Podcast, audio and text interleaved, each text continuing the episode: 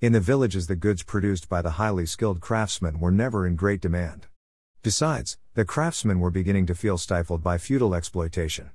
The peasant, craftsmen had a stimulus to leave the feudal estate and go where they could sell their goods, free from the oppression of their feudal lords. Some peasant, craftsmen simply ran away, others left the village with the permission of their lord, being bound to pay.